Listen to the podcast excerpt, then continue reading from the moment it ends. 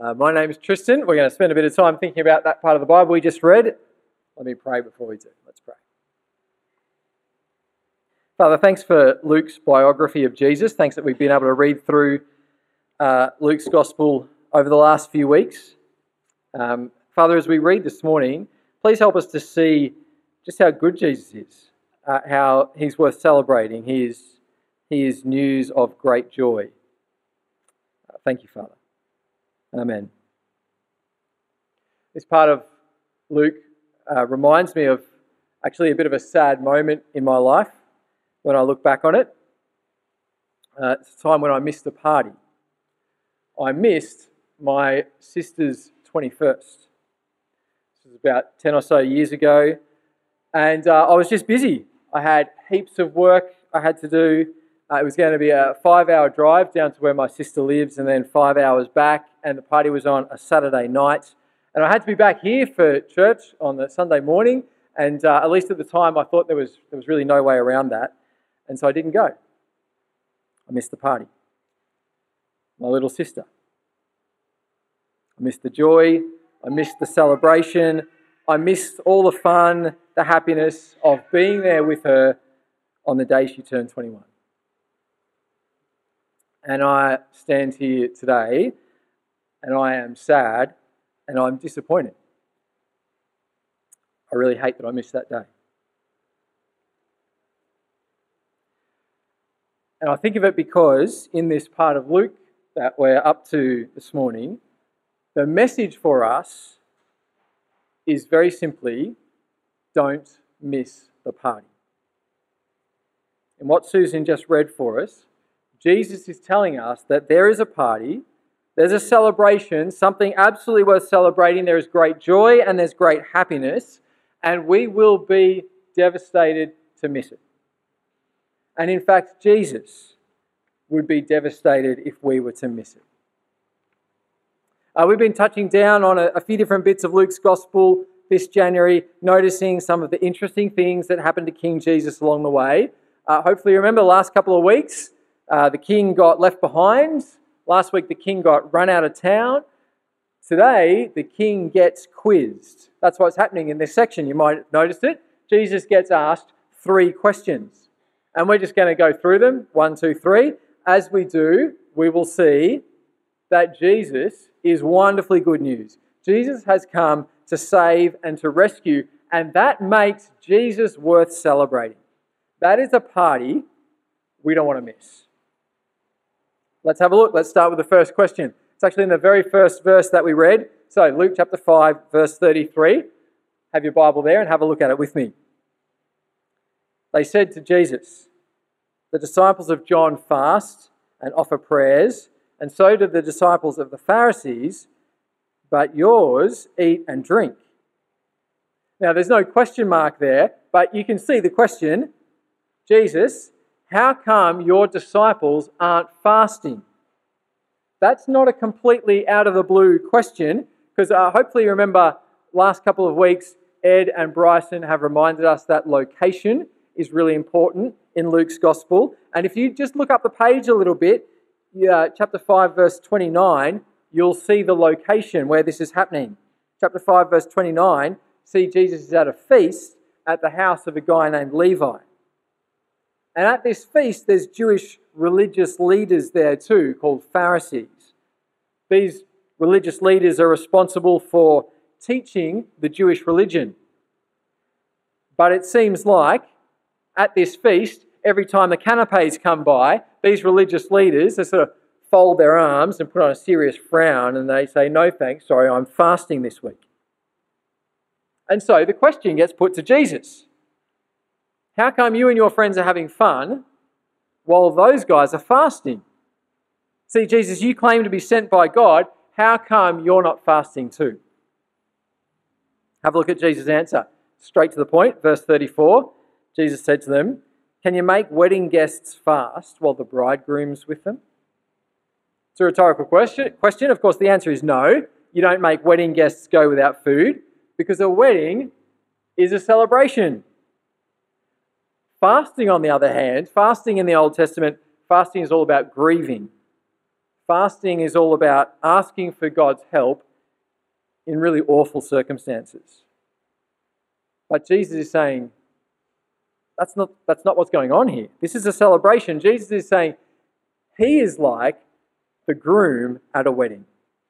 The groom and the bride at a wedding, they are guests of honor. Jesus is saying, He is the world's guest of honor. Jesus is God's king, sent by God to proclaim God's favor. And so, no, nobody should be fasting Everyone should be celebrating. Now, I was at a wedding last weekend. Some of you were there as well. There was fantastic food coming out every few minutes. There was an open bar. Everyone was dressed up. A wonderful celebration. Imagine being there and refusing to eat anything. Imagine maybe even refusing to smile. Imagine turning up in a hoodie and trackies and slippers. That's essentially what these religious leaders are doing. They have completely missed the fact that they are at a party. Literally, they're at a feast in Levi's house. But much more so because they've got God's rescuing king there in the room with them. And yet, instead of celebrating, they're stuck on being religious. They are all hung up on excluding anyone who's acting less religious than they are. And there's plenty of not very religious people around because Levi, he's a tax collector. Tax collectors were scum. But Jesus has just asked Levi to be one of his disciples. And now Jesus is feasting with a whole bunch of Levi's tax collector friends. Jesus has just told them all that he has come not for the healthy, but for the sick. He's come to save sinners. It's the greatest news the world has ever heard but here's these religious leaders, and they're so busy gatekeeping, they haven't realized Jesus is the gate. You go through Jesus to get to God. It's not about whether you fast or you don't fast, if you're a Pharisee or a tax collector. Belonging to God, it's all about following Jesus. And these guys should be celebrating. And so Jesus says to them, you, You've got to come around to a new way of thinking here. You've got to give up on this old way of thinking. Have a look at verse 35. He says, The days will come when the bridegroom's taken away from them, and then they'll fast in those days. Now, that's a bit of a teaser of something that's coming up later in Luke, uh, a time when it will be appropriate to grieve. We're going to get to that later in the year, but it's not now. Verse 36. No one tears a piece from a new garment and puts it on an old garment. If he does, he'll tear the new, and the piece from the new won't match the old. And no one puts new wine into old wineskins. If he does, the new wine will burst the skins, and it'll be spilled, and the skins will be destroyed. Jesus says, if you've got a hole in your shirt, don't go down the shops and buy a new shirt and then cut a hole in the new shirt and use that to patch the hole in the old shirt. Then you've just ruined two shirts. Throw out the old shirt. It's time to leave it behind. There's something new here, and that new thing is Jesus. And this new way of thinking about what it means to be one of God's people, well, it gets fleshed out for these Jewish leaders at the start of chapter 6. Chapter 6 starts with the second question. Have a look at verse 1. On a Sabbath, while Jesus was going through the grain fields, his disciples plucked and ate some heads of grain, rubbing them in their hands. But some of the Pharisees said, Why are you doing what isn't lawful to do on the Sabbath? And Jesus answered them, Haven't you read what David did when he was hungry, he and those who were with him? How he entered the house of God and took the bread uh, and ate the, pre- the bread of the presence, which is not lawful for any but the pre- anyone but the priests to eat, and he also gave it to those with him. And then he said to them, the Son of Man is Lord of the Sabbath. Here we go again. Jewish leaders want to know why Jesus is breaking the rules. Jesus is not fitting in to their idea of the Sabbath. Jesus is not fitting into their idea of what it looks like to be one of God's people. And so Jesus talks about a time when King David and his men were so hungry, they took some bread that was reserved for priests and they ate it. And so the Pharisees now, well, they've either got to admit that their hero David was a rule breaker, Or they've got to admit that maybe they don't understand the Sabbath as well as they thought they did. Maybe the Sabbath was never meant to keep hungry people from being fed. Jesus hasn't fitted into their idea of the Sabbath because the truth is they haven't understood the Sabbath at all. But you know what? Much more than that. Jesus then says to them, I'm Lord of the Sabbath. So that the Pharisees love the Sabbath.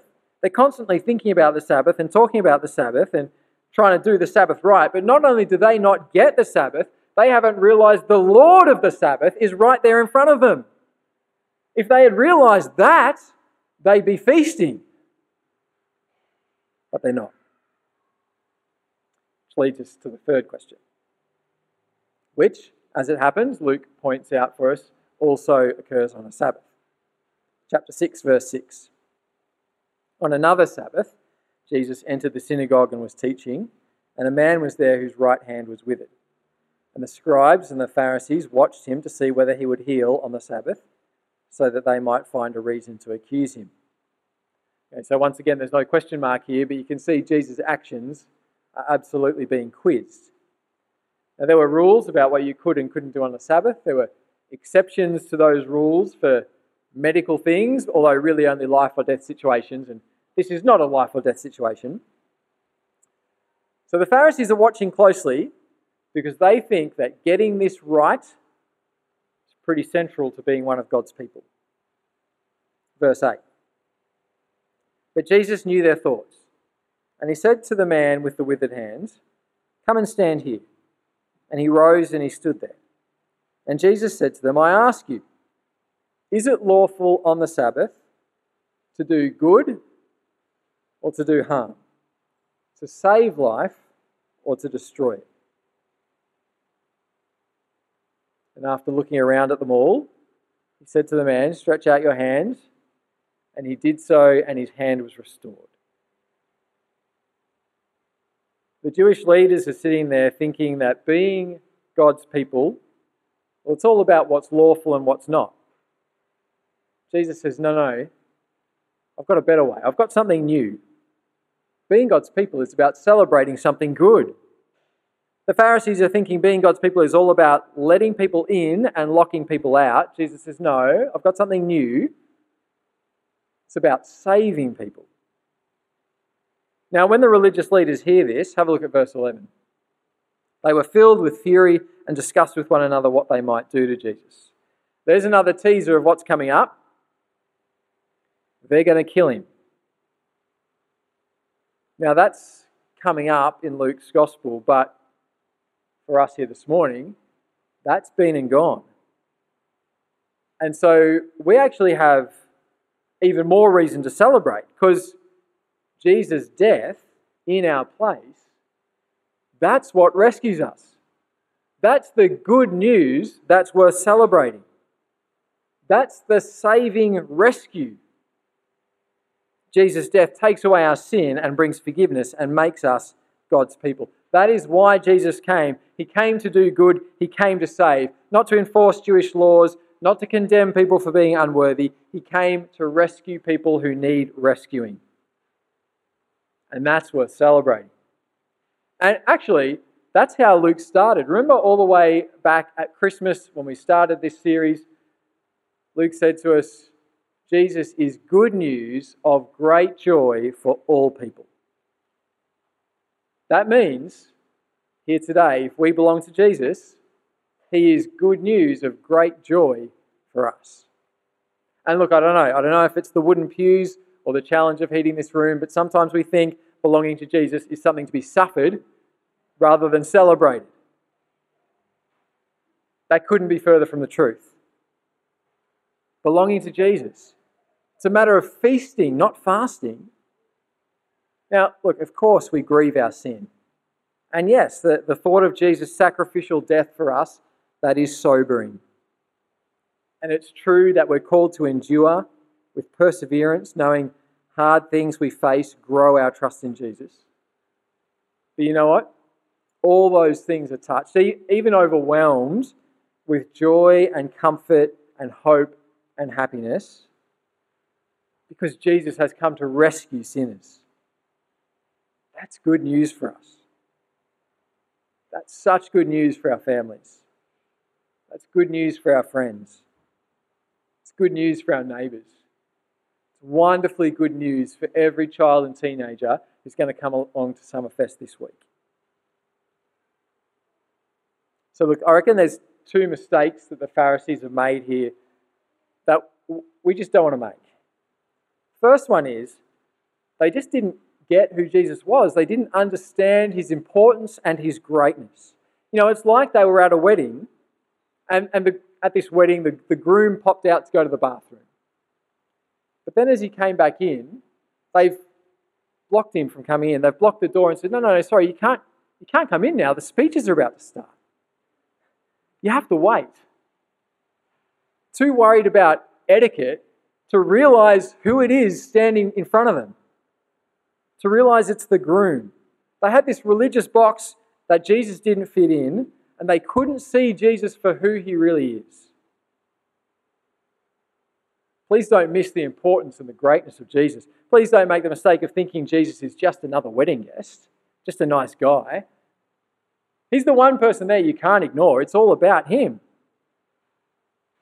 Or again, imagine a wedding guest who goes up to the bride and starts telling the bride that she chose the complete wrong colour scheme. You know, she should have had a completely different menu. On a day when the bride gets to make those choices, when it's all about her and what she says really matters, what Jesus says really matters when it comes to being God's people.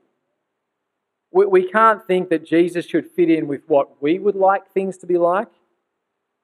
We might have an idea of what it means to be God's people, but if that idea is different from what Jesus says, then well, we need to fit in with Him. When it comes to how generous and hospitable we are, when it comes to whether we forgive people, when it comes to who we might date, when it comes to even who we choose to sit next to here on a Sunday morning. Friends, we fit in with Jesus' picture of what it means to be God's people. We don't just hope that He can fit in with how we'd like things to be. Because Jesus is the guest of honour among us, it's all about Him. The second mistake the Pharisees made, because they didn't recognize Jesus for who he was, because they didn't recognize that he's the guest of honor, they missed the party. They missed all the joy, they missed the comfort, they missed the hope and the happiness that comes with knowing Jesus. If Jesus doesn't bring you real joy and hope and comfort and happiness, please get to know him even more. Because it may be that you're stuck in a way of thinking about Jesus that's just a bit too small. Doesn't match up with who he really is and the extraordinary things that He's really done for us. So get to know Him more. Keep investigating Jesus. Grow in your relationship with Jesus. And I, look, I know it's halfway through January. It's not too late to start a Bible reading plan for this year. It's not too late to start a habit or make a resolution to get to know Jesus more. Let me wrap up by going back to a verse that I kind of skipped over um, earlier. It's in chapter 5, verse 39. It's a bit of an awkward verse because when you first read it, it seems like it's saying the opposite of the couple of sentences that came before. That sort of throw away the old, realize Jesus is the new kind of idea. Um, so, chapter 5, verse 39, Jesus says, No one after drinking old wine desires new, for he says the old is good. I reckon Jesus is picking up here on the attitude of the Jewish leaders and just how dumb it is. And I think Jesus is trying to tell us how disappointed he would be, how devastated he would be if we made the same mistake they're making. See, I don't think it's an old vintage of wine that Jesus is talking about here. I think it's more like an old bottle of wine that's been left open on the kitchen bench for the last three days and it's got a couple of things floating in it. And Jesus is saying, please don't think that's better. That's the old wine. Don't drink that when the new wine's right here. Please don't think Jesus simply fits in to your preconceived ideas of what's good and what's not, your preconceived ideas of who he is and who he should be, because he's new and he's greater. He's Lord of all. Please don't think Jesus will just fit in in the gaps around your priorities in life. He's the guest of honor in your life. Treat him with the honor he deserves. And please, please, don't miss out on seeing that Jesus is worth celebrating. Jesus came to save and rescue sinners. Jesus came to save and rescue us. It's wonderfully good news. It is good news of great joy and comfort and hope and happiness. Please don't miss the party. Let's pray. Father, thank you for Jesus. He is wonderfully good news. Thanks for sending him as guest of honor to the world to save and rescue sinners. Father, please may the good news of Jesus fill us with joy. Uh, Father, please help us honor him as he deserves. Amen.